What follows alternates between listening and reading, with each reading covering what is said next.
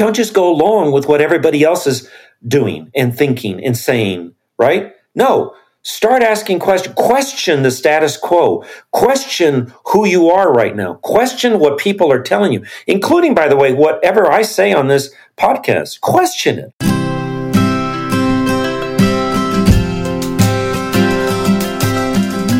Welcome to the Isle of Misfits. I am your humble host and chief misfit, Nancy Carmichael.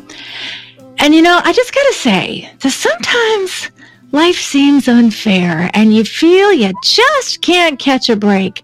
But today, my misfit friend is not one of those days because the outrageous favor of God is resting upon all of us in the form of our very special guest on the isle who I got to tell you, I can't even begin to tell you how excited I am to talk to him today. So I'll just introduce him instead.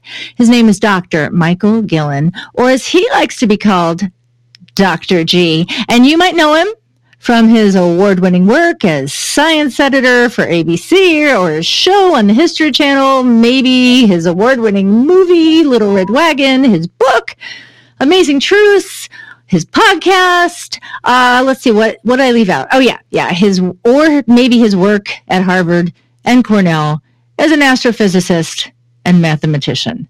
And what he's doing talking to me, I don't know, but shh, let's go with it. Uh, if for some reason you don't know who he is, oh, you are in for a treat today. So welcome back to the Isle of Misfits, Dr. Guillen or Dr. G.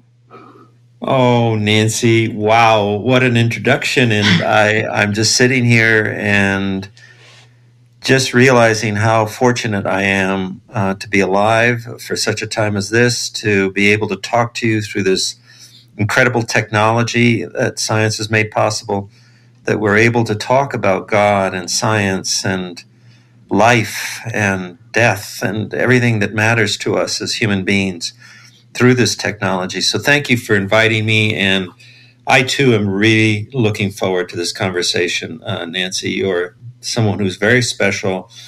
Uh, you have a, just a glowing spirit, and it comes across through your voice alone. And so, thank you. I look forward to our conversation. So take it away. well, I just got to tell, like that. That just truly like humbles me for to even hear you say that. So, like, I don't think I've ever ex- used the expression uh, that I'm tickled to have a guest, but I am. So I said it there. I said it, but um, I'm just tickled to have you here to talk about um, all of the above. And uh, oh yeah, one thing we haven't mentioned yet is your new book, uh, "Believing is Seeing."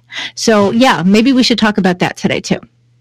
Oh, I hope so. Yeah, I'm really excited. It comes out in September, and um, it's uh, you know I've written a lot of books, but this is uh, this is a special book. Um, so I, I, hope we have a chance to talk about it. Oh, I think so. Yeah, indeed. And, and yeah, and I did. I just recently finished reading it, and I concur. It is a special book. So yeah, we're going to talk about that. And and like, so I'm going to back up a little bit though, because I said welcome back because we have we've talked before. It was several years ago. But it was, I think it was actually before I officially became a misfit on the isle. Um, but, you know, in that conversation, I, I, I remember it to this day, actually, and and we I, we learned a lot. Well, I learned a lot that day, but it all started with a stupid game. Uh oh, here we go. We're going to do it again, Nancy. Are we? We're going to do it again. I believe. Let's go for it. Come on now. in the archives, I believe I quizzed you about your time in Ithaca, New York, because you were at Cornell after all. Yes, yes. Yes. That's right. That's and, right. I remember that. Oh, you do? Oh, good. That's good. Mm-hmm. So we're not quizzing you about that today. But um, but you were such a great sport. I decided to press my luck. So all right. So you're in now. So here, today's stupid game. I actually based it on reading your book. So. Oh, okay. Yeah. All so right. it's really the way I design most of my stupid games. There's no failing them, but um, you know, we'll see. um, so this stupid game is mostly it's like for this or that and a true or false. So. Oh, right. okay. Okay. All right. All right. So the first few is I just want your knee jerk reaction. I really don't even want you to think. And I know that's hard because you're a thinker. All right. so are you ready? Yep. All, all right. set. All right. This or that. Galileo or Newton? I would have, uh, my first instinct was going to be Galileo. Really? Okay. All right. Yeah. All yeah. right. And you can say why. That's allowed. No, no, I didn't it. because it's it was just impulsive. You know, it was Right. interesting because uh, the first one that said Galileo, and then I wanted to say ah no Newton, but you told me not to think. So I'm mm-hmm. just being honest. The first one that came to Galileo, but maybe that was because that was the first, First one you mentioned. could be. Yeah. I don't know. it could be. I know. Both See, awesome. Both if it awesome. were if it were pictures, yeah, I could have just put them both out in front of you and had you point. but Yeah. okay. all right. All right. So here, number two, Cornell or Harvard. Oh, I'm not supposed to think, right? Um, you can Uh, feel. Yes, I, I'd you can have a visceral Cornell. reaction. Co- Uh, Really? Yeah, yeah, yeah. really? Because that's where my life really changed. okay. Um, yeah. Okay. And they do have the better bagels. I'm assuming. I don't know. Oh, college town bagels! Right. Don't get me hungry. oh my gosh! Yeah. I mean, I've never. I've never had a Harvard bagel, so I can't say that with authority. But I'm just No, imagining. no, Harvard is not Yeah. known for its bagels. No, Okay. no. yeah and how could honestly how could it get any better so okay so this one's a hard one and th- this one i don't know I, I don't want to traumatize you by this one because i there's a potential so i've already put that thought in your head but i'm just going to say it okay back to the titanic or back to the burning oil fields of kuwait Ah. Well, gosh, you really are asking the tough question. i know i know Ah, Yeah. And and you Okay, I'm going to just say back to the Titanic. really really yeah, Yeah. Not, and you don't have to Oh, go well, back to either one of those wait a yeah minute. Am I allowed? Wait, am I allowed to? Uh, am I allowed to ask for clarification? you are are you asking yes. would I, if I had a redo, would I want to go back to the Titanic, or go, uh, is that what you're asking? That is the essence of my question. But you know, being a humanities girl, you know, I'm I'm open to your artistic interpretation. Okay, no. If that's the case, then without question, I would say the oil fields. Back to the oil fields in Iraq, in uh, in Kuwait. Okay, Yeah. and that makes sense to me. Maybe we can talk about that in a minute because yeah, that was yeah, that was quite intense. So Oh boy, yeah, and surprise and it had a happy ending. well, so did the Titanic in a way, but no, yeah. I would I would say the burning oil fields of Kuwait. Yeah, Okay, all right. We'll put a we'll put a pin in that. and Maybe get back to that in a second. But yeah, yeah, because now we've got people intrigued. Like, what are they talking about? yeah. um, what are they talking on? Inside baseball. It's in the book. Okay. well, that's right. yeah, it is. Let's see, that's a, that's what we call it teaser. Um, okay, number four, the Isle of Mathematics or the Isle of Misfits. I know Well, oh, now you're really putting me on the spot. You know, just because uh, just because I love this podcast, I love you, I love your spirit. I, I do have to say the Isle of Misfits. Okay, now I really don't believe you, but that was very kind. Yeah, yeah, yeah, no, yeah. for sure. I mean, it's it's who you are, the mathematics. But yeah, but thank you. Yeah. That's But if I could have one foot in each isle, that would be the ideal. and you can because I think a lot of it. I think I have this prevailing theory, and I don't want to get too far, too far into a rabbit trail, but I think most people that are in the Isle of Mathematics or any of the sciences or STEM, as they say, I, I think they, I, I think misfit fits, if as Yes. it were. Yes. Oh, yeah. Yes. Yeah, no, no question about Yeah. it. But well, we could explore that one. I I've felt like a misfit since I was a very young bo- uh, kid, and uh, look what became of me. You know, I like to say, uh, you know, geeks rule, that. and hey, um, yeah, there's I mean, truth in that statement. yeah, there there there is. But um, okay, yeah, but I, I would say the Isle of Misfits because in a, in a way, the Isle of Mathematics is a an isle full of misfits. This is true. Yes. You know, mathematicians are just an odd lot, and that's why I love them, and that's why I love it. This you know, is true. yeah. Yeah. How am I doing, Nancy? Am I You're doing okay? great. I think you have hundred percent so far. So well, so Okay. four out of five. So we're at eighty percent. So here's okay. Okay. All right. So all right. Last one is true or false. Okay. You ready? Uh huh. Ready? It's a tricky one. Uh oh. This statement is false. Oh, you Ah, really see what I did there? Yeah, you really did read the book. I Uh, I did indeed. well, um, it's true and false.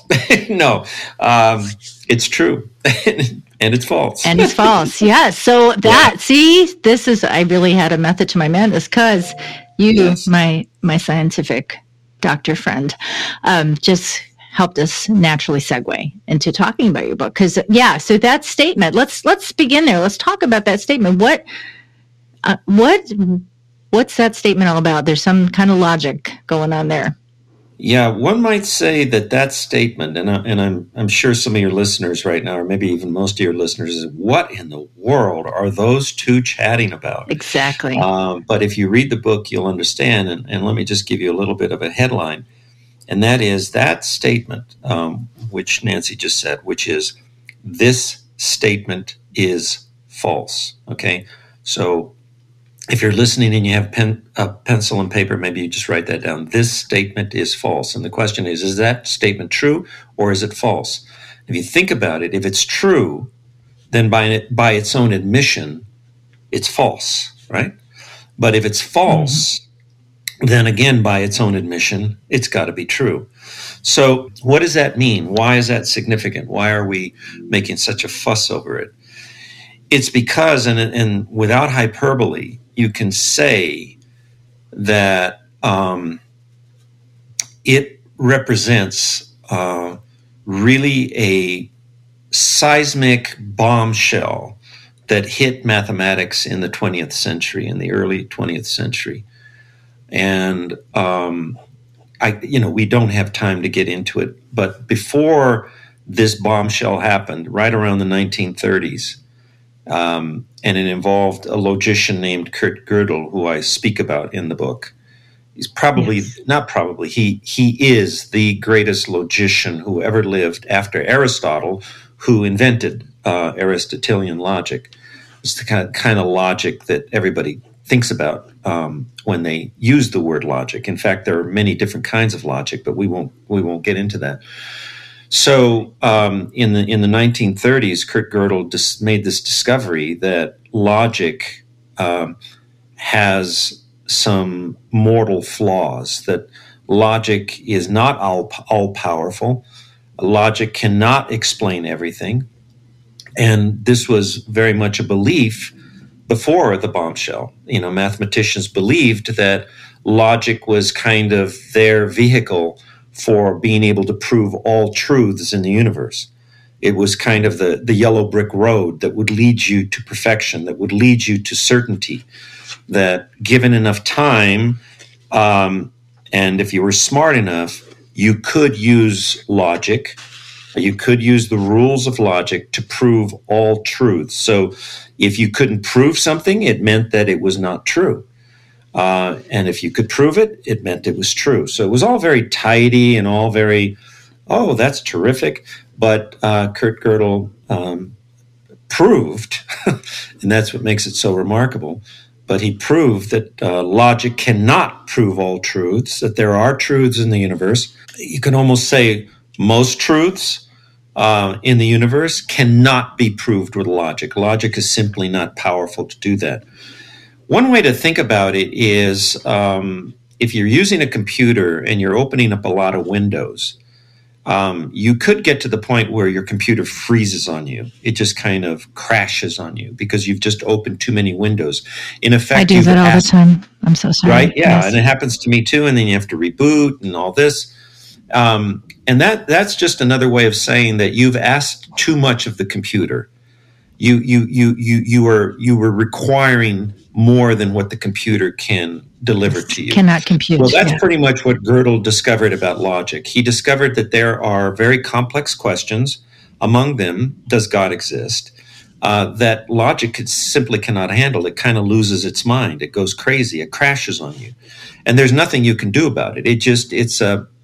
He discovered a fundamental weakness, a fundamental limit to logic, and that just completely, completely uh, made us rethink what math is, mathematics is all about. So that's why that st- that seemingly simple statement, "This statement is false," is so huge because it is a simple illustration of what I've just explained. So, right, right on. And can I say, uh, Nancy, before we go any further? Um, I love your stupid game, and I think it's probably the, I I can you know I do podcasts all the time, you know, I, I, was just interviewed by Fox News, and I think this is like one of the most brilliant ways to open a podcast. I, I might actually steal the idea if you don't mind. Oh, please do, please do. That would be my contribution to the world.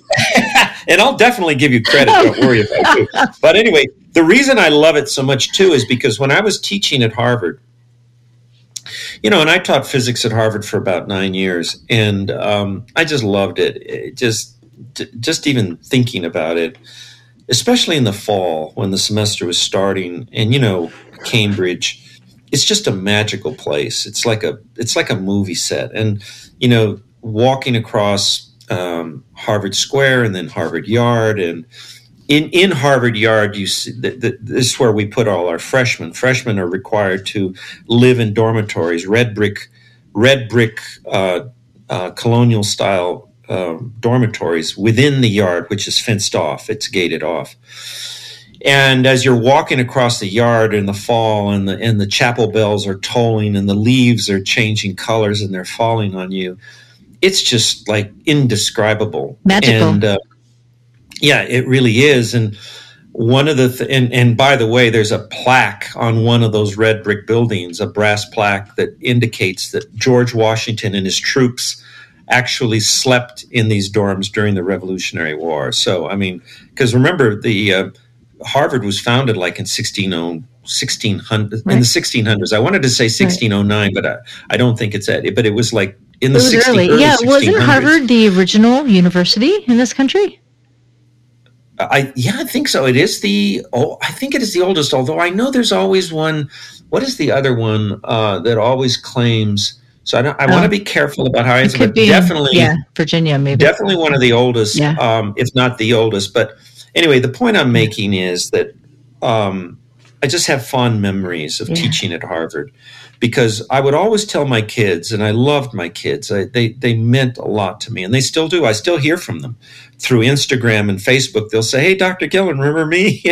and some have been in the White House. I mean, these kids have really excelled and become mm-hmm. leaders in our country, but um, and in the world, not just the country. But um, the point I'm making in a very roundabout way, because you've really triggered a deep, beautiful memory in me with your stupid game, mm-hmm. is I would tell my kids at the very beginning, the first day of classes in the fall, look, um, I know a lot of you are very anxious about taking physics. A lot of you are, are seniors. Most of them were seniors because they would wait till the bitter end to take a physics class. Uh, they just hated it.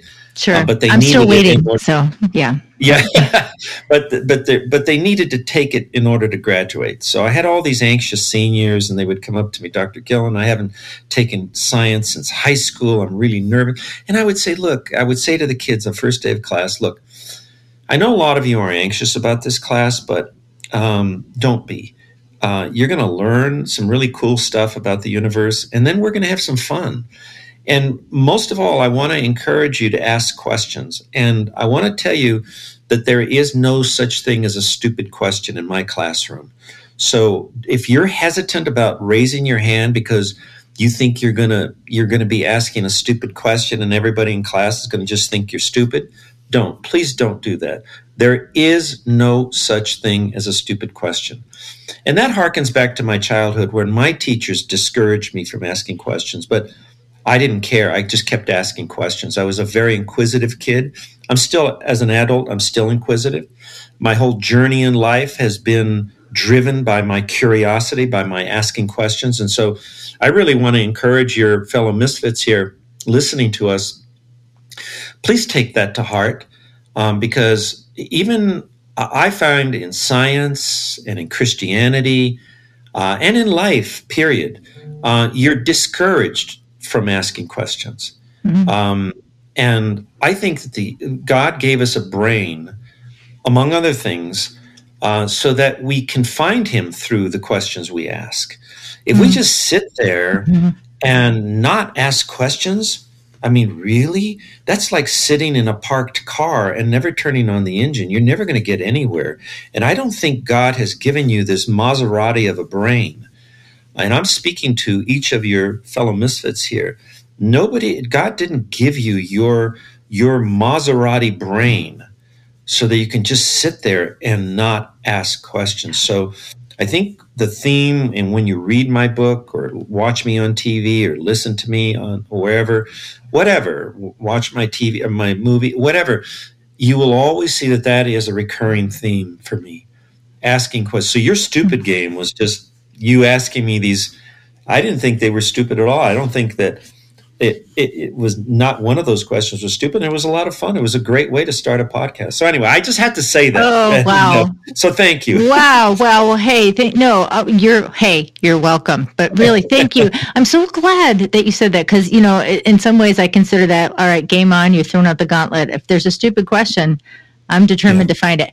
But um, I'm so glad that you said that because honestly, you know, I think I already said this. I'm more of the humanities girl than the STEM person. And mm-hmm. you know and i've learned to not be ashamed of that necessarily but my my mind works a little differently. I'm married to like a super smart guy.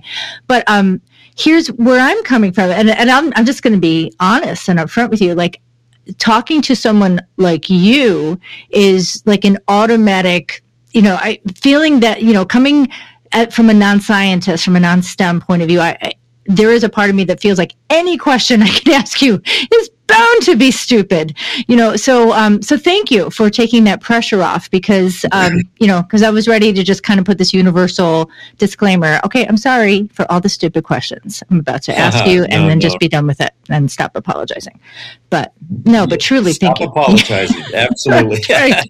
but that's such Dr. a great G point. says stop apologizing okay dr g says so but but i love your point that you know god gave us a brain so that we can learn and we learn by asking questions.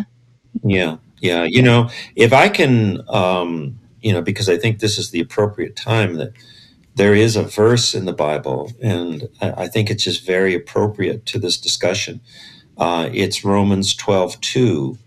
And this is the New Living Translation uh, that I'm using. And I'm using it because my new book is being published by Tyndale, which is the author of the New Living Translation. Mm-hmm. It's actually one of my favorite mm-hmm. translations. But it, Romans 12, 2 says this. Now listen carefully. It says, Don't copy the behavior and customs of this world, but let God transform you into a new person. How? By changing the way you think. Then you will learn to know God's will for you, which is good and pleasing and perfect. Wow. Now, let's just he, the, this this is the Bible saying to us, how do you how does how do you let God transform you into a new person? If right now you're listening to us and you're and you're not satisfied with where you are in life and you're wondering, how can I change? Well, you don't change by yourself. You you you stretch out your arms to God and just say, God, transform me. And this verse is telling you, let God transform you. You're not going to transform yourself. Let God transform you. But mm-hmm. how do you give him permission to do that? By changing the way you think. Ooh, that's that, so good. The way you think, that's your brain. You think with your brain. So here is the Bible admonishing us. Look, if you want God to transform you into a new person, then you got to start thinking in a new way. Well, how do you start thinking in a new way? You start asking questions. You don't. I'll, you. It says right there. It says, "Do not uh, copy the behavior and customs of this world." In other words, it's saying, uh, "Don't just go along with what everybody else is doing and thinking and saying." Right? No, Start asking questions. Question the status quo. Question who you are right now. Question what people are telling you, including, by the way, whatever I say on this podcast. Question it. Go and Google it. Research it. Do the hard work. Do the homework yourself. That's why I always told my, my kids, and I speak in college campuses all over the world, and, and I tell my typically young audience, don't just believe what I've told you tonight. Don't Go out and do the homework yourself the way I did, the way I've done for decades. I've asked the tough questions and I've researched the answers. And that's how I went from being an atheist to becoming a Christian. I, I, I just went through all the major religions. I was a scientist, the scientific monk. I had a secular atheist world scientific worldview. I was not satisfied. I asked some tough questions. I wasn't satisfied with the answers science was giving me. So I started looking around for other ways of thinking. Again, the way the, the Bible verse says, change the way you think. If I had just said, well, no, I, I just want to think like a scientist, period. Boom, end of sentence. I wouldn't be here talking to the to you in this podcast. I would have nothing interesting to tell you. I would only be able to spout what science has taught me, which is fantastic stuff, and we can talk about that. We already have. I've talked to you about logic and all that. But there's so much more to life than what science can teach you. And so I started exploring, you know, Hinduism and Buddhism and uh, Islam and I, Judaism, transcendental meditation, and the whole thing. I tell the whole story in the, in the book. And then I finally landed on Christianity, but it didn't happen overnight. I asked the tough questions. I, I demanded honest, rigorous answers. And that's my journey. And so I just want to encourage your listener, your fellow misfit here, to do the same thing. And don't even just take my word for it. Maybe what you will hear me say today will challenge you to change the way you think, but then pick up and run with it. Make it your own journey. Don't don't just copy me and listen to me. Make it your own journey. I say that to my young Gen Z son. I say, you know, I tell him, Bubba, don't don't just do what Dad has done. You have you're entitled to your own life. Okay, so you weren't. God didn't make you to please me, and God certainly did not make you to be a little mini me. I, I would be really disappointed if you just became uh, another version of me. God did not, that's not your purpose in life. Right. God has a very special reason for making you. Go out and find it. Go out and find your destiny. Dream yeah, oh, all means, but okay. find your own destiny. That that I definitely want to I all right, I'm putting a pin. This is the second pin. I want to talk about that too. But before we do, uh, so what you just said is so important. Uh, the way I see things right now, the idea of asking questions, right? That's how we change the way we think. We ask questions. That's how we learn. So important. It is, it is crucial to learning, to being uh, enlightened, right? Because we all want to be enlightened. We all want to know more, right? Yes. But we're living in an age right now where in so many ways, questioning anything is being discouraged if you're not asking the acceptable question. You know what I mean? Yes, yes. Oh, it, it, we are we are living in a time that is very disturbing to me um, as a scientist, as a Christian, because science progresses by people asking questions. Okay, let me just give you a simple example. Uh, the story is told that Einstein, uh, when he was a young man, uh, was living, uh, I guess, in an apartment and some neighbor of his uh, fell off from the roof and he survived, thankfully. But Einstein was able to interrogate him afterwards, and you know Einstein was very much a curious guy. He he he was like me. He just asked asked questions, asked questions. He made a nuisance of himself uh, the way I did. And and I'm not comparing myself to Einstein, but I'm just simply saying that that's a common denominator. That he was a very curious person, and there are many quotes from Einstein that celebrate curiosity, human curiosity. But anyway, so he was talking about this guy, and during the conversation, he basically said, "Well, how did it feel, you know, falling from such a from such from such a height?" That's a question only a scientist would ask, right? it's not like, yeah, yeah, a psychologist. How, how did it feel? feel? Yeah. You know, he just really he was curious, right, about the experience. Right, yeah. And uh, the guy said to him, "Well, you know, it's odd, but um, I felt weightless. I, I, felt like when I was when I fell off the roof and I was heading to the, the ground, I just felt like weightless. Well, that was enough. That was enough of a seed in Einstein's brilliant mind." To get him to thinking. And he's got in, okay, well, he's accelerating. Again, I don't want to get too technical with your audience, right. but you know, when you fall, you accelerate at 32 feet per second per second. That's the acceleration due to gravity. So Einstein knew that. So he's thinking to himself, okay, well, this guy is accelerating, and he's telling me that while he's accelerating, when he's in a free fall, where nothing is stopping him, um, he feels weightless. Well, that I can't get into the whole story, but do you know that that led him to the general theory of relativity, which uh, totally revolutionized see? physics? There are no stupid questions. right. So yeah, you could have said the guy could have said, "Why are you asking me how it felt when I fell off the roof?" I mean, wow, that is that's really kind of random. But that's simple. And I could go on and on and yeah, on. And yeah. what I did when I was in grad school, and that's why when you were asking me that so called stupid question about Cornell or Harvard, the reason I said Cornell is because it was during my grad student years that I asked a simple question, and that is we're discovering in science that the universe, not just Earth, I'm not just talking about Earth, I'm talking about the entire enchilada, the entire universe appears to be designed for life. Okay, again, we can't, we don't have the time to get into it, but it's all in the book. And um, so I, I, that was kind of a, a shocker to me. It was like, really? And this is science speaking, right? Because I'm at that point, I'm a I'm a scientist atheist. I have a scientist atheist worldview. Very secular, seeing is believing.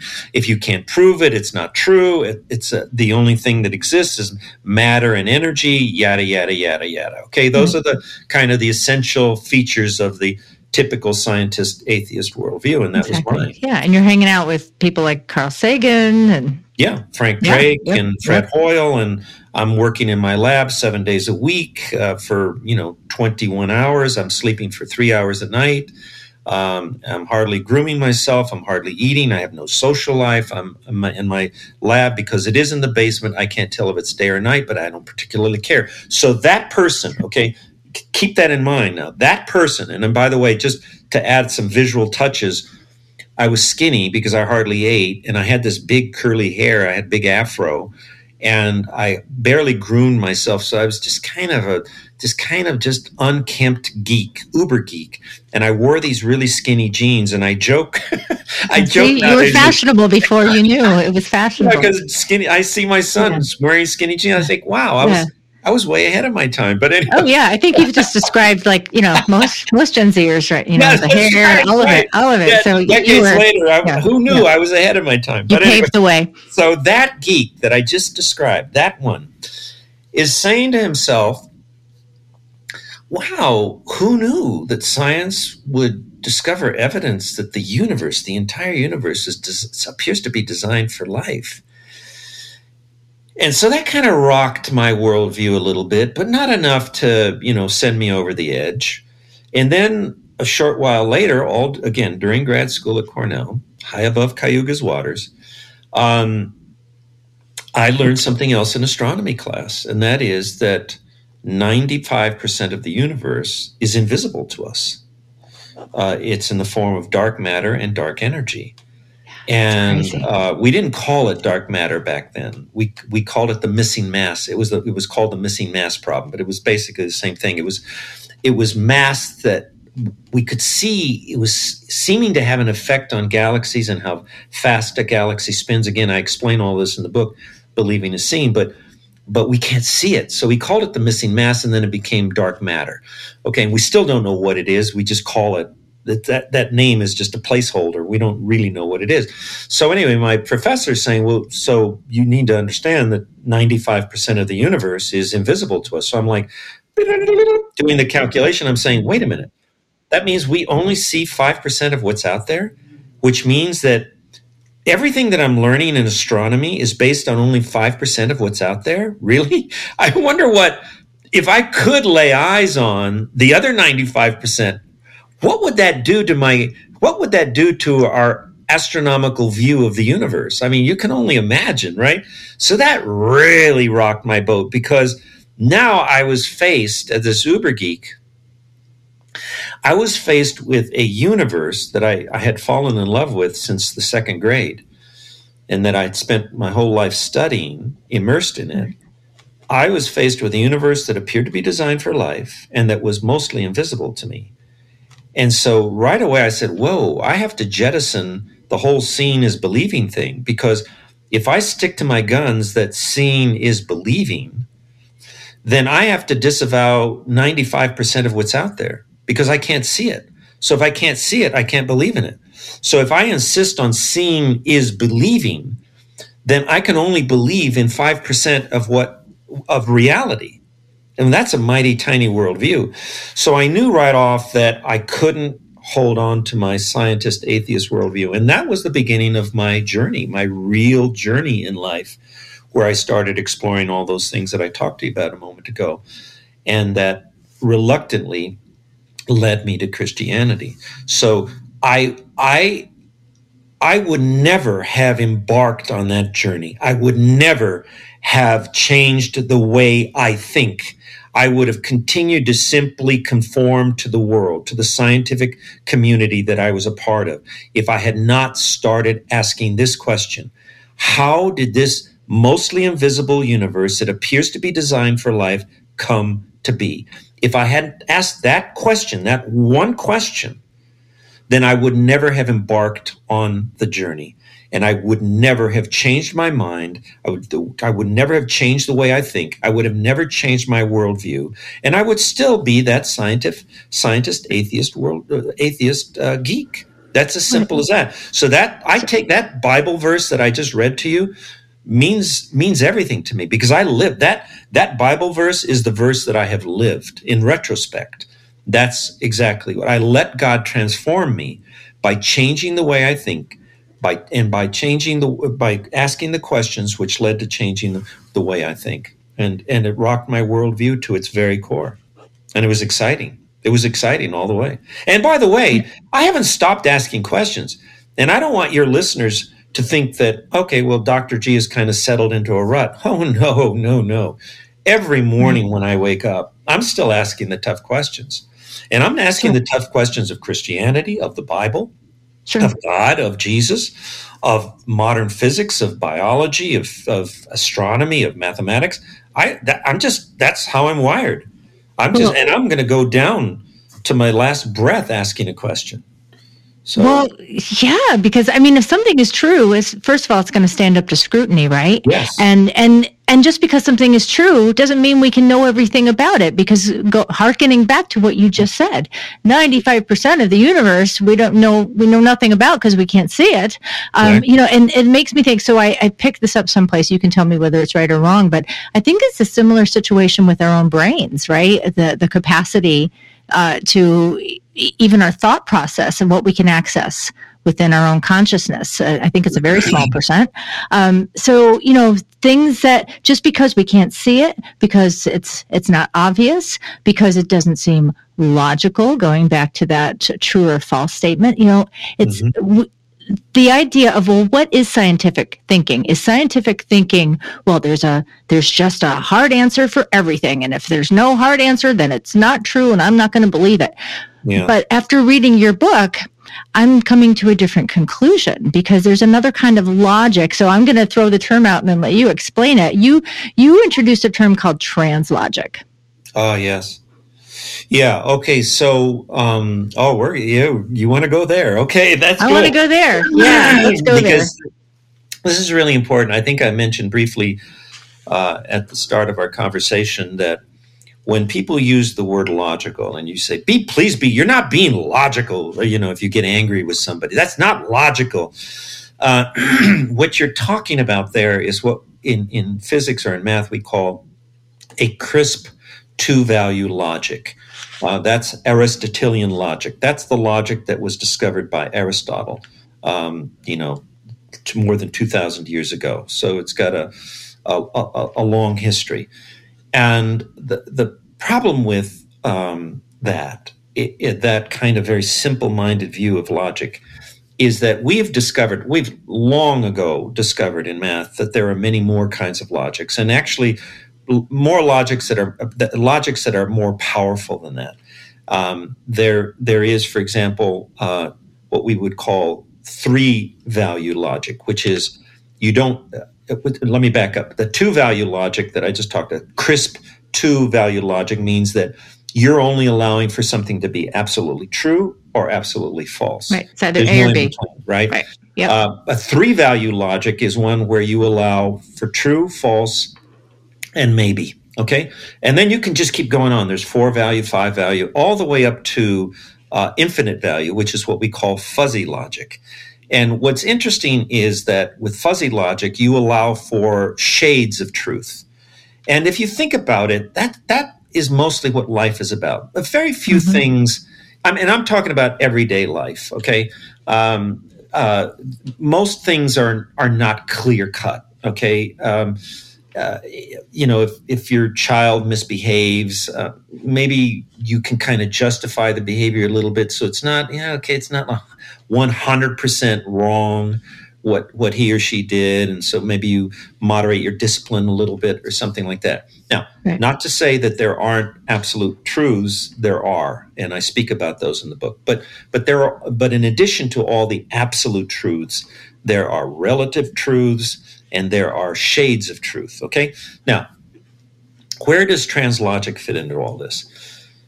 Translogic is um, something even more profound than what I've just discussed. So there are the, all these varieties, these kind of varieties of logic, but then there, then you go to the next level, and there is something that actually transcends logic altogether, of all kinds, fuzzy, four value, three value, two value.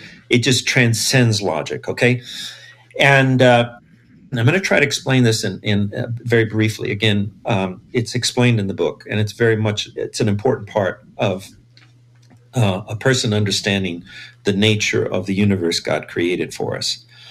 Because God is a translogical creature. God is not. You'll often say, you'll often hear people say, "Well, you know, God is rational." Mm, he is that, but he's more than that. He's a translogical being. And, and so, what does that mean?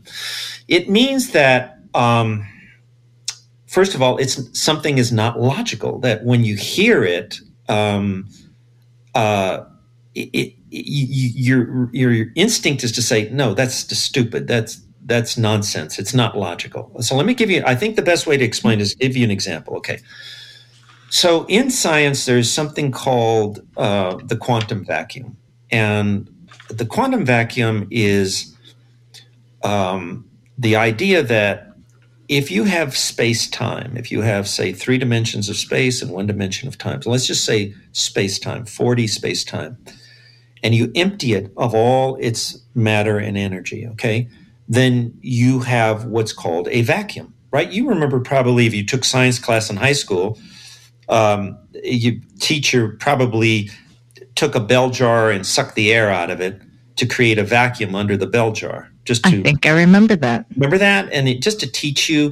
And you know, one of the favorite things is if you have an alarm clock and you cover it with a bell jar. Remember, a bell jar is just an upside down big jar, glass jar, so you can see through it.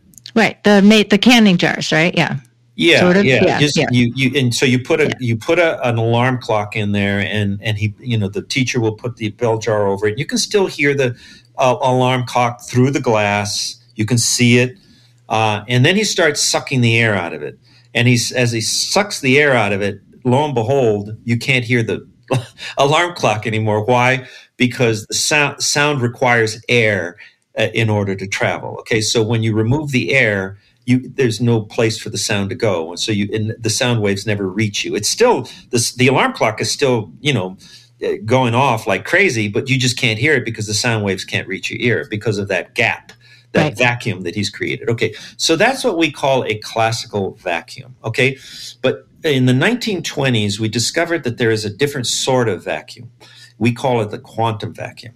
Now, why is that different from a classical vacuum? Because we now believe, we modern physicists believe that when you suck everything out of space time, when you create it, when you produce a classical vacuum, there still remains things we call virtual energy fields. These are things that are real but not real. And you can almost think of them as spiritual entities. Okay, I I liken it in the book, and again, it's uh, my book, Sex is more thorough. Is that these are what we call virtual energy fields because you can't see them, you can't touch them, you can't smell them, you can't you, you, can never observe them. Let's just put it like that. Okay. They're there, but they're beyond us. They're beyond us. That's why I compare them. I liken them to what the Bible describes as spiritual entities, right? Uh, principalities that are beyond things that you can see and hear and all that. Okay. So, um, but let me just stick with the scientific jargon. Okay. Um, but I'm just trying to help your listener understand what I'm trying to say. And, and so these virtual energy fields, okay, um, mean that the quantum vacuum, in some strange way, is nothing and something. And more than that, we believe in cosmology, which is the study of the origins of the universe and just the study of the universe as a whole. I'm, I'm, that's one of my specialties, cosmology, is that actually the quantum vacuum gave rise to the universe. That in effect, the quantum vacuum burped and it burped out an entire universe. Obviously, I'm oversimplifying, mm-hmm. but that's that's the basic kind of the current thinking in cosmology right now. Okay, so the quantum vacuum is science's god. The quantum in the beginning there was a quantum vacuum, and the quantum vacuum created the heavens and the earth. If you want to think of it that way, okay. So why am I why am I telling you about the quantum vacuum? Because the quantum vacuum is a perfect illustration of what I call a translogical is a translogical entity in the sense that it is something that is contradictory. It's something that is both uh, nothing and everything. It, it's hmm. it's all powerful because it can even create a universe, and everything we see, according to modern physics, is the result of this so-called nothing, this so-called vacuum. All right, so that if you stop and think about it, that totally defies logic. How can something be nothing and everything? I I, I say because I'm yep, uh, simultaneously, simultaneously, right? Simultaneously. Yep. So I because I'm a Mexican, I'm five eighths Mexican, right? I, I grew up in East LA. I was born in East LA. Um, I liken it to a pinata. You know, everybody knows what a pinata is, right? You usually yeah. use it at birthday parties, right? So it's it's like okay, so a pinata if you want to be logical, you say to the kids, okay, kids, this pinata is full of candy. So if you whack it, that candy is going to spill out and you guys just go for it. Okay? That would be a logical thing to say. Here's what would be an illogical thing to say. Kids, um, this pinata is empty, completely empty. But if you whack it, it's going to, a bunch of candy is going to come out of it you know, the kids would look at you and like, "What are you talking about? Did you have you lost your brain?" I mean that that like like makes no sense at all. Magic that is like the most illogical thing I've ever heard. Well, but that's what modern physics is saying about the quantum vacuum. Right. It's basically right. telling us, look, this is nothing, but if you whack it and you disturb it, it will produce a universe with all the goodies in it. All right. So that so in a nutshell, translogic is a way it, it is it trans the translogical realm is the realm of profound truths. These are truths that don't make sense but that are not nonsense. So why does that matter to me as a christian? Because when i first read the new testament and i started listening to what this character jesus was saying because I read the Bible very reluctantly. I didn't want to, but I there was a when I tell the whole story, this co-ed who became my wife kind of goaded me into reading it. I love that story. Lured me into reading it, okay? But so I read it reluctantly, but what arrested my attention in the Old Testament, you know, it was like very logical an eye for an eye, you hurt me, I hurt you. Karma is a very logical. So karma is part of many religions and it's all very logical. And I'm not putting it down, but it's not astonishing to me. When I was reading them as a scientist, I was like, yeah, okay, it's logical. Um, but when I got into the New Testament and I started reading what Jesus, how Jesus was speaking about, you know, the first shall be last. You you need to die in order to live. Um, you know, love Uh, your enemies, not just your friends. I'm like, whoa, what? This this like makes no. This is not logical. And for me, that was awesome because I said, wow, this guy is talking quantum mechanics. This guy is talking my language. This guy is talking just exactly the way I've been learning in science class. So that was like the fireworks went off for me, Nancy. I mean, this was like unlike any sacred literature I had read, the Vedas or the Quran or the, the Torah or any of those things. This was unlike any sacred literature I had ever read in my life. And that is what then be, I didn't drop to my knees. It wasn't like a Damascus moment because I'm just not that way. I'm just a hard headed nerd. And I just, but what it did was right. it, it intrigued you. Ask, it intrigued me and it made me start asking more and more questions. And you know what? As I started more asking more and more questions, kind of challenging the New Testament, challenge Jesus. It just got me deeper and deeper and deeper into it. I'm like, whoa, this is like, this is this is like unique.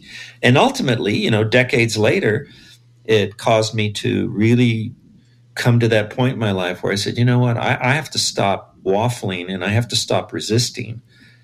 I, I have to jettison my scientific atheist worldview and uh, embrace the scientific Christian worldview, and that's where I'm at today. But it took it took a long time, but that's how it started with yeah. trans, with my recognition that the New Testament is a translogical document. People don't realize yeah. that, and I explain I, again. I get into it in the book. It's really exciting once you understand what translogic is all about you begin you will begin seeing new, the new testament you'll begin seeing jesus god Christianity, the Christian worldview, in a whole new profound light. It, it's really amazing. Well, okay, yeah. So, all right, I'll try to collate my thoughts into one because I have like about 15 right now. so, here so here's the thing what what you talk about is you know this this trans logic is more compatible with you know between science and a worldview that comes that based on Christ, Christian worldview. There's more compatibility there than there is with science and say atheism because right. I, I, think whether we're a scientist or not right whether we're however we're wired and there's so much we could say about that how that plays into all of this we want things to make sense, right? That we just do. We want answers. That's why we ask questions. So yes. we ask these questions hoping to get an answer. And then ultimately we, we, we, we bump up against a wall or a roadblock where, okay, now we've entered that unknown territory, that 95% that is unknowable.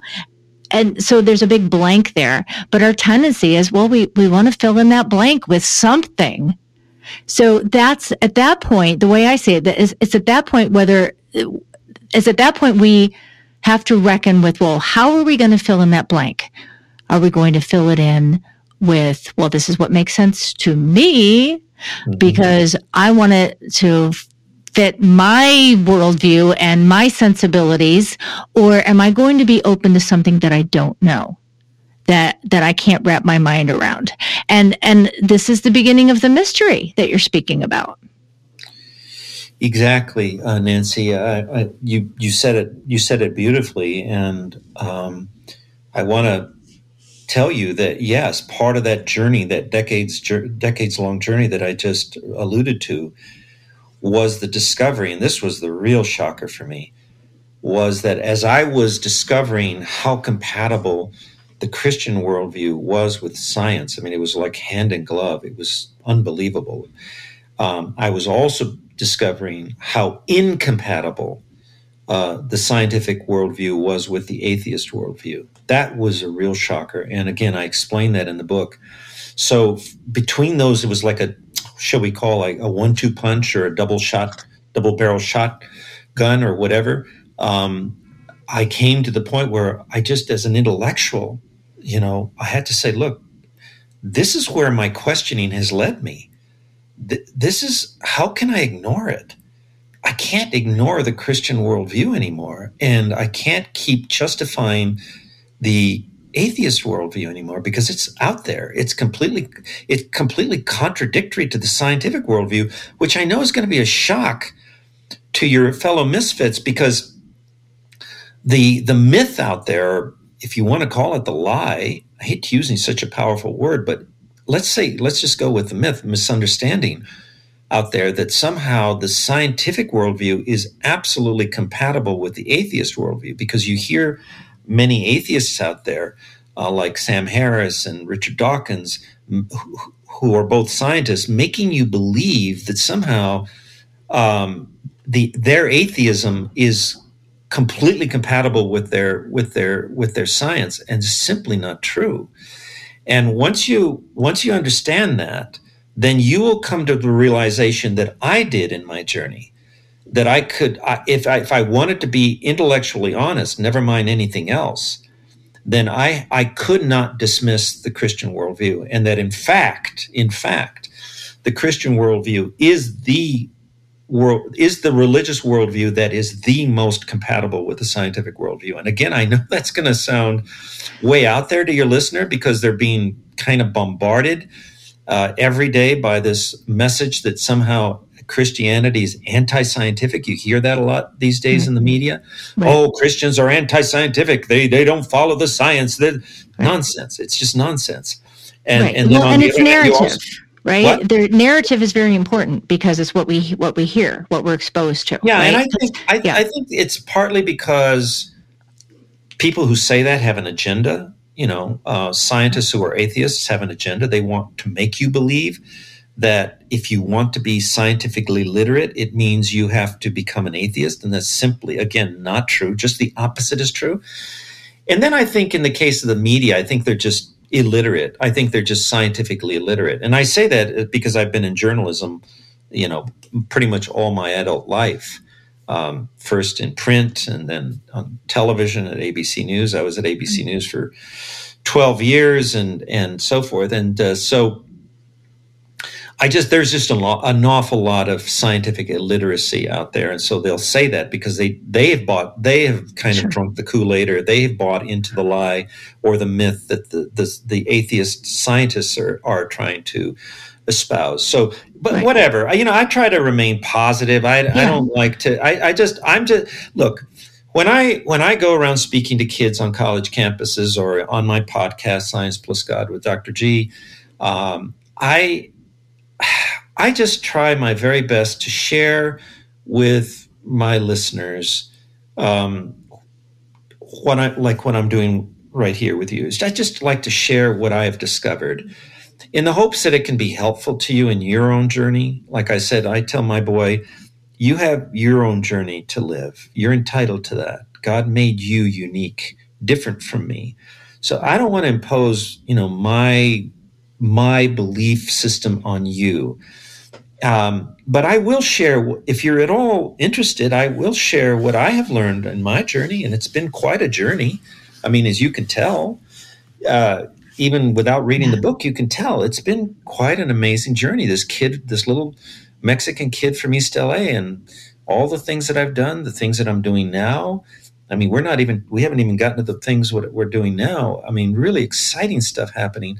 Um, so I just want to encourage people to um, listen to me with this in mind. I'm not trying to convince you of anything. Really, I'm not. I don't feel like I even have that power. You know, I hear a lot of Christians, you know, they, they, oh, well, I, you know, I preached and I, the hundred souls came to the altar, well, you know, and they, it's almost like they put notches on their belt. Mm-hmm. Well, I, I don't, I don't have that kind of conceit.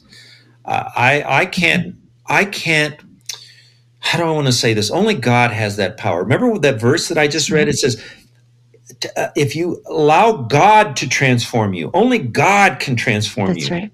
But He can only transform you if you if you uh, uh open your mind. Stop uh, living the status quo. Open yeah. your mind. Change your way you think.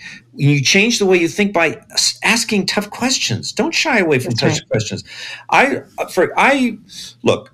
I spoke at a um, an historically black college. I won't name it, but it's it's a very famous historically black college. Okay, and um, it's one of the great. I mean, oh, uh, the kids there were just, and it was wall to wall, and there was just so much energy in that room, and uh, and there was a mixture. You know, kids of all faiths, not just Christians. We, we, when when I speak, they all come: the atheists, the Buddhists, the the Muslims. Everybody nice. comes, and come that's on, how come I on, love it. Love that's it. how I come it, and yeah. because I I think of them all as my kindred spirits.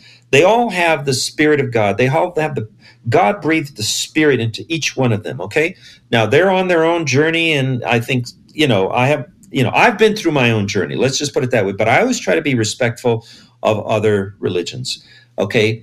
Um, but anyway, so at, at the end of it, um, they came to me and it was a little bit sad that, you know, they said, you know, we just loved it because you gave us kind of permission to ask questions about science, about I'm the sensing Bible. a theme here. Yeah, yeah, yeah it really yeah, is, Nancy. Yeah, and it kind of broke my heart because they said, you know, some of the kids, the Christian kids especially, came up to me and said, you know, we go to church and man, our our bishop would never oof, we, we, we don't, we could never approach our bishop with questions like this, you know, and it just like, wow, really? And so I just want to like if there are pastors or bishops listening, I just want to I want to urge you to encourage your congregation, your flock, um, to ask questions. Don't be afraid. I think so many Christians live in fear that if they ask questions, if they dare to ask questions of the Bible or of their pastor or even of their faith, God forbid you should question your faith, right? Because where is that going to lead? Is this going to make turn you into an atheist? No, no. Listen to me. Right. Just the opposite happened. I was an atheist who asked mm-hmm. questions and it transformed me into a Christian. Yeah. So asking yeah. questions is not going to make you an atheist, my friend. Trust me, it's just the opposite. It's going to strengthen your faith. I, I can guarantee that if you start asking questions, it's not going to weaken your faith. It's going to strengthen your faith. Every question that I ask, every tough question that I ask, always strengthens my faith. I mean, we don't have time to get into, it, but there is a First Peter three fifteen. Okay, First hmm, Peter mm, yep. three fifteen. It I says, think I know this one. Right? It, it, yeah. it says this in part: worship Christ as Lord of your life, which I do. Christ is the Lord of my life. I have years ago in the 1990s, and I tell the whole story in the book. I don't want to get into it here. You can't do it justice just glossing over it. But I tell the story of, you know, you believe in God. You have to you, look, it's in stages. That's why I always call it a journey. Life is a journey. Okay. So when I got to the point where I really had to admit that the Christian worldview was answered all my questions best of all, and it represented truth. Okay, absolute truth, not wishy washy truth, absolute truth. That was one thing. That was one stage when I said, okay, I, I really feel like, okay, I can embrace the Christian worldview. But it was really more of an intellectual thing. And then as I started living the Christian life, um, or what I perceived from my reading and studying the Bible was the Christian life, then I had to get to that point, and it took years to actually go from just believing that Jesus is the Son of God, that Jesus is God incarnate, and He is the Lord of my life, to surrendering my life. That's a whole different thing. That's a whole different thing. And again, I talk about that in the book, but right. um, uh, I, I I have favorite verses, and First Peter three fifteen. Okay, says this: worship Christ as Lord of your life. That's why I got off on the little tangent. I forgot. I was like, why am I saying that? because I do now worship Christ as the Lord. I've surrendered my That's life. Where it all begins. Yeah. Hundred percent. Hundred percent. But here's what it continues to say: and mm-hmm. and mm-hmm. mm-hmm. if someone asks about your hope as a believer, yep. always be ready to explain it. Now, what is it right. saying? In other words, in most Christians that I've I've found. Um, they will say this to me. I'll say, well, why do you why are you a christian simple question right and right. i'm not even being belligerent i'm actually uh, it's a friendly question i just want to know yeah right? yeah i'm just curious tell me yeah. why you're a christian do you know like a uh-huh. right and it and it, exactly. and if they are able to get it's like they're shocked they're like they're deer caught in the headlights and right. then and then if they do gather their thoughts they'll, they'll say something like well because i believe the bible and the bible tells me so Okay. All right. But well, why? That's why? reason number one, right? Yep. yep. And then number two, they'll say, well, because you know what? I was a drunk, I was a, a, a gambler, I was an addict, and he changed my life 100%. Okay, that's reason number two. And both, by the way, are legitimate reasons. But here's the problem with that if you rely only on that, uh, a rock hard atheist we'll just shrug it off and say, well, sure. you know what? I don't believe in the Bible. So right. there, so scratch reason number one.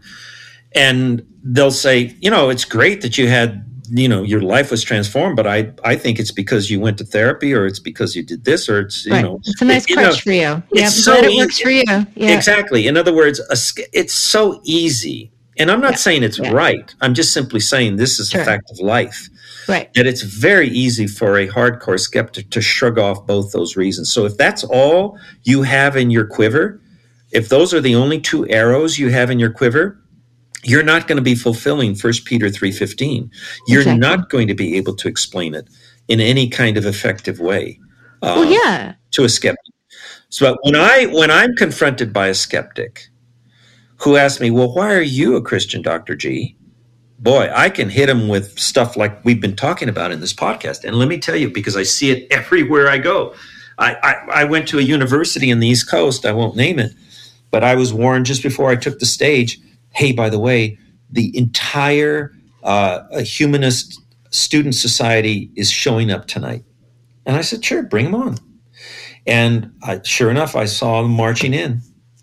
I was behind the curtain and I was just looking at the uh, auditorium filling up. And sure enough, and they were, some of them were dressed in very weird ways and stuff sure. like that. And they all sat together uh, on the towards the left. For me, looking at the audience, they were off to the left towards the front. And uh, you know, after my speech, sure enough, one of them came up, and they would. This fellow was wearing like a bowler hat, and he had makeup on. And he almost looked like the Joker. But he mm-hmm. asked a question, and you know what's the first thing I said to him? Because he said to me, "Well, I'm I'm here, and I'm an atheist, and I have a mm-hmm. question for you." Sure. And uh, so he gave me his question. I can't remember what it was, and uh, the very first thing out of my mouth was, "You know what?" I said, "Thank you for being here tonight." Right. I said, because, you know, I'm not sure if when I was an atheist, back when I was a grad student, that scientific monk, I'm not sure I would have bothered to come to an event like tonight to listen to me speak. Oh my so, gosh, yeah, because I all right, I just I just have to say this so important in this day and age right now in this moment in our culture, the fact that he and they came and listened and didn't just come to disrupt and shout you down yeah, because we're yeah. seeing so much of that. But all right, so well, but that's not even the end of yeah. the story. So after the. Q and A, uh, kids typically line up and they keep me till past midnight. And in this particular night, um, we were shooed out of the auditorium like at around eleven because they had to lock up the auditorium. And the guy came up to me and says, "Look, you know, Dr. Guillen, I mean, you, you have this auditorium only until like eleven o'clock. We got to lock up." and I still had a line of kids, and the, a lot of the mm-hmm. atheists were still around, uh, wanting to ask me questions. So, so we one of the kids said, "Well, the student union is still open," so we traipsed. nice. We all marched. This whole entourage just marched nice. over to the studio, and we were there until like a, one. And then finally, my my uh, my handler said, "Dr. Guillen, you you need to get to the hotel yeah. because you got to get you've got a flight out tomorrow morning." But here's the point.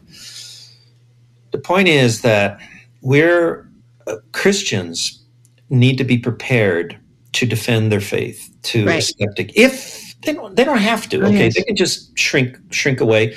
But if you want to be an effective spokesperson for your faith, if you want to be an effective Christian in this world, and remember, one of the great the Great Commission is go out and preach the gospel to the ends of the earth. So if you want to be effective in in obeying that um, uh, commission, then you have to have more than just, well, the Bible tells me so and because it changed my life. It's not going to work. So when I go out and I speak to these atheists, I explain to them why I am a Christian, and it just blows them away. And they have no response. And that's why at the end of that, until at 1, at 1 a.m., at that particular uh, event that I talked to you about, they they went away. They followed me to the curb. They became like my best friends. Mm-hmm. Because mm-hmm. why? first of all, I spoke truth to them. Truth, truth, not wishy washy truth. I, tr- I, I spoke absolute truth to them. I don't compromise my faith and I don't compromise science. And then I respected them. I spoke to them with love, truth with love. Truth but, with love. But, and that Where is we a, heard that oh, before. Yeah. yeah. And so my book, Believing is Seeing, when I was writing it, I was thinking, okay, I'm writing this for the skeptic to challenge their skepticism, right? but do it in a respectful way.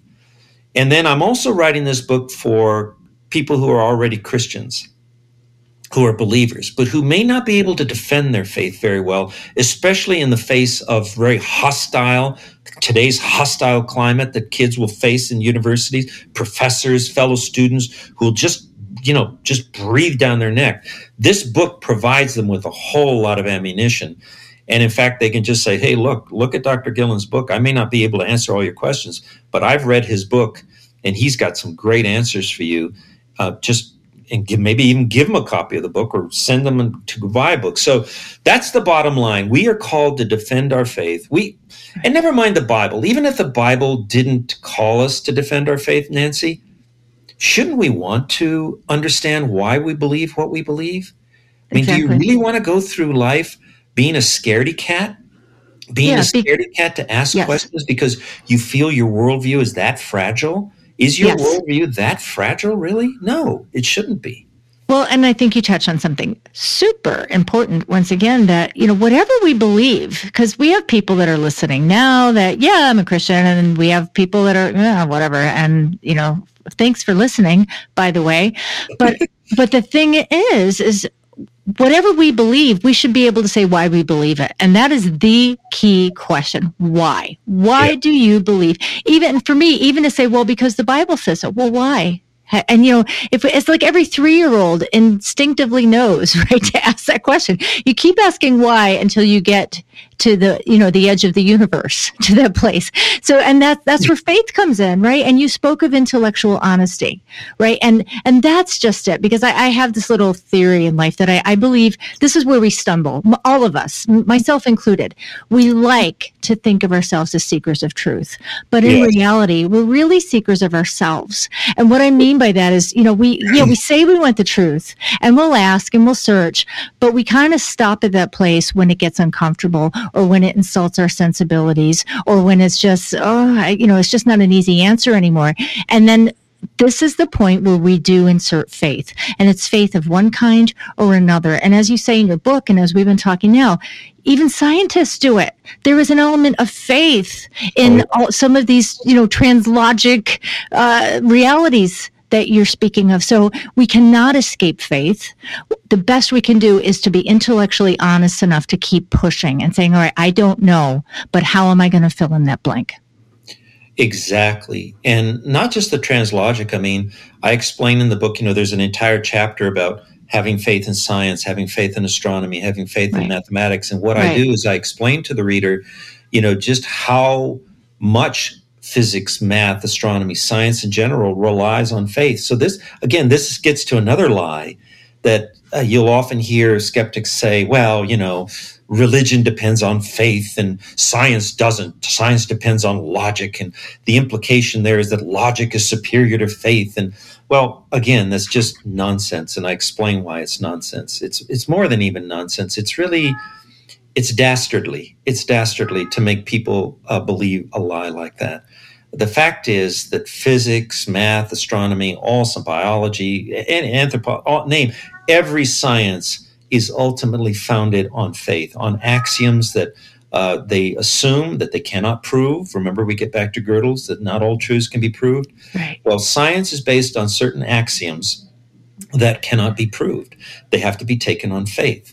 And second of all, because and, and by the way, even logic itself is based on faith. And I explain that because Mhm. when you when you construct a logical argument, you always begin with certain premises, certain axioms. Okay, even Euclid's geometry, which is one of the most beautiful examples of the power of logic. I mean, he was able to prove all uh, theorems of geometry using logic, but he had like 33 assumptions he had to make. Those 33 things have to be taken on faith. So if you don't believe them, you don't see the results. That's why I say believing is seen. Unless you buy into the, the premises, unless you buy into the axioms, unless you accept them on faith, then you will ne- never see the results, uh, the, the fruits that those uh, axioms bear. And so it's all about believing is seen. And the same as when you read the Bible. Unless you're willing to believe that God exists, you will never find out for yourself if he does or not. You understand? It's really important. You lead with believing. So unless you're willing to even believe the possibility that God exists, you're going to die never knowing, never seeing for yourself whether he does or not. That's why it's believing is seen. And it's important because how you see the world determines how you react to the world.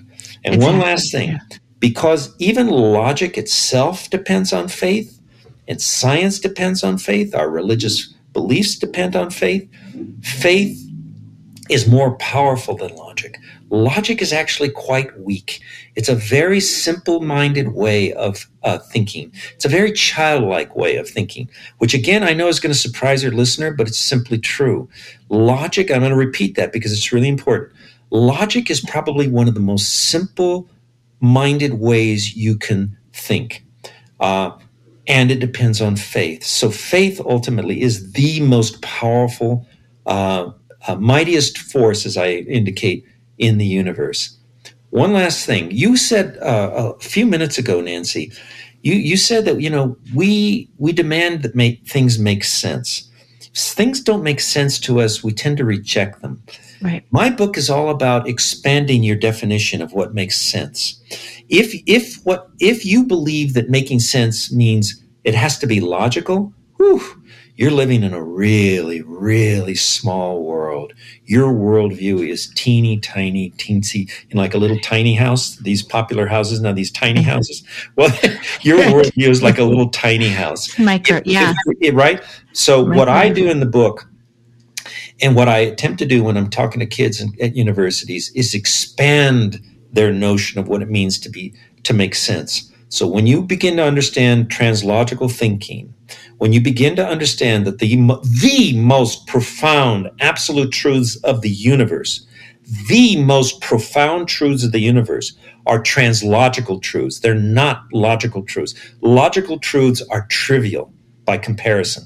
Then you will begin to understand that when you say it doesn't make sense, uh, doesn't make sense. your, your, your, your definition of what makes sense suddenly balloons out and it's really exciting. And that's when you start changing your way of thinking. And that's when God can start transforming you as a person. Yeah, yeah, you know, because in a weird way, I think even though we we balk at this in some ways, and in, in other ways, it's a translogical thing, maybe that um you know, eternity is set in our hearts. So there is something that resonates. We do want to know that there's more out there, right? I mean, that's that's what the sciences are all about, yeah. um, and or, or and even the humanities, because we know there's more. There's more. So, uh, oh my goodness. I mean, it, just in case you thought we've talked about the whole book, no, we've only scratched the surface. There's bias and worldview, which we've touched on equivalence versus equating. I wanted to talk about that and dreams and destiny. And you know what? I think you're just going to have to read the book. Um, and there's even a quiz at the end. Um, yes. And it's not stupid, by the way. um, so, so, oh, Dr. G, thank you so much for, for just being so generous with your time. And wow, what a great conversation. Nancy, I really enjoy this, and and let's do it again another time. But yes, oh, I, I, just want to say to your listener, your listeners, um, I feel privileged to have had the opportunity that Nancy has given to me to speak to you directly and straight from my heart. Um, I just pray that something I said today on this wonderful broadcast with Nancy will urge you to allow God to transform you into a new person. He did that for me decades ago. And I still rejoice every morning when I wake up. The first words out of my mouth is thank you, Lord. Thank you, Jesus, for taking me out of that basement lab when I didn't know if it was day or night and into a light uh, into a world of just pure light and love and life. So thank you, Nancy, and thank you, dear listener. God bless you both. Oh, my misfit friend. Do you even realize what a tremendous gift we've been given in this conversation with Dr. Michael Guillen, who could be talking with just about any important person you could think of? But here he is talking to us. I hope that makes you feel important because you know what? You are. And I hope you go back to listen to it again and again and share it with everyone you know who's looking for answers because that should be just about everyone. So, here's something fun that I get to pass on to you.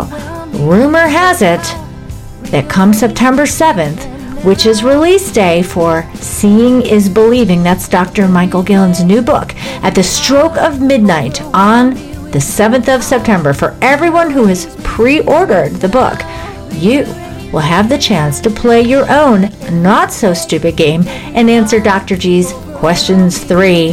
He'll give you 48 hours and all the correct answers will go into a big scientific hat for a drawing, the winner of which, get this, will get to do your very own podcast with Dr. G. And take it from me, that is a pretty cool prize. So, you want to pre order that book, and you can do it right now wherever you like to buy your books. Uh, MichaelGuillen.com is a great place to do that. That's uh, Michael, G U I L L E N.com. It's, uh, like I said, it's a great place for that and so much more. And of course, you should check out his podcast, Science Plus God, because that's really good too.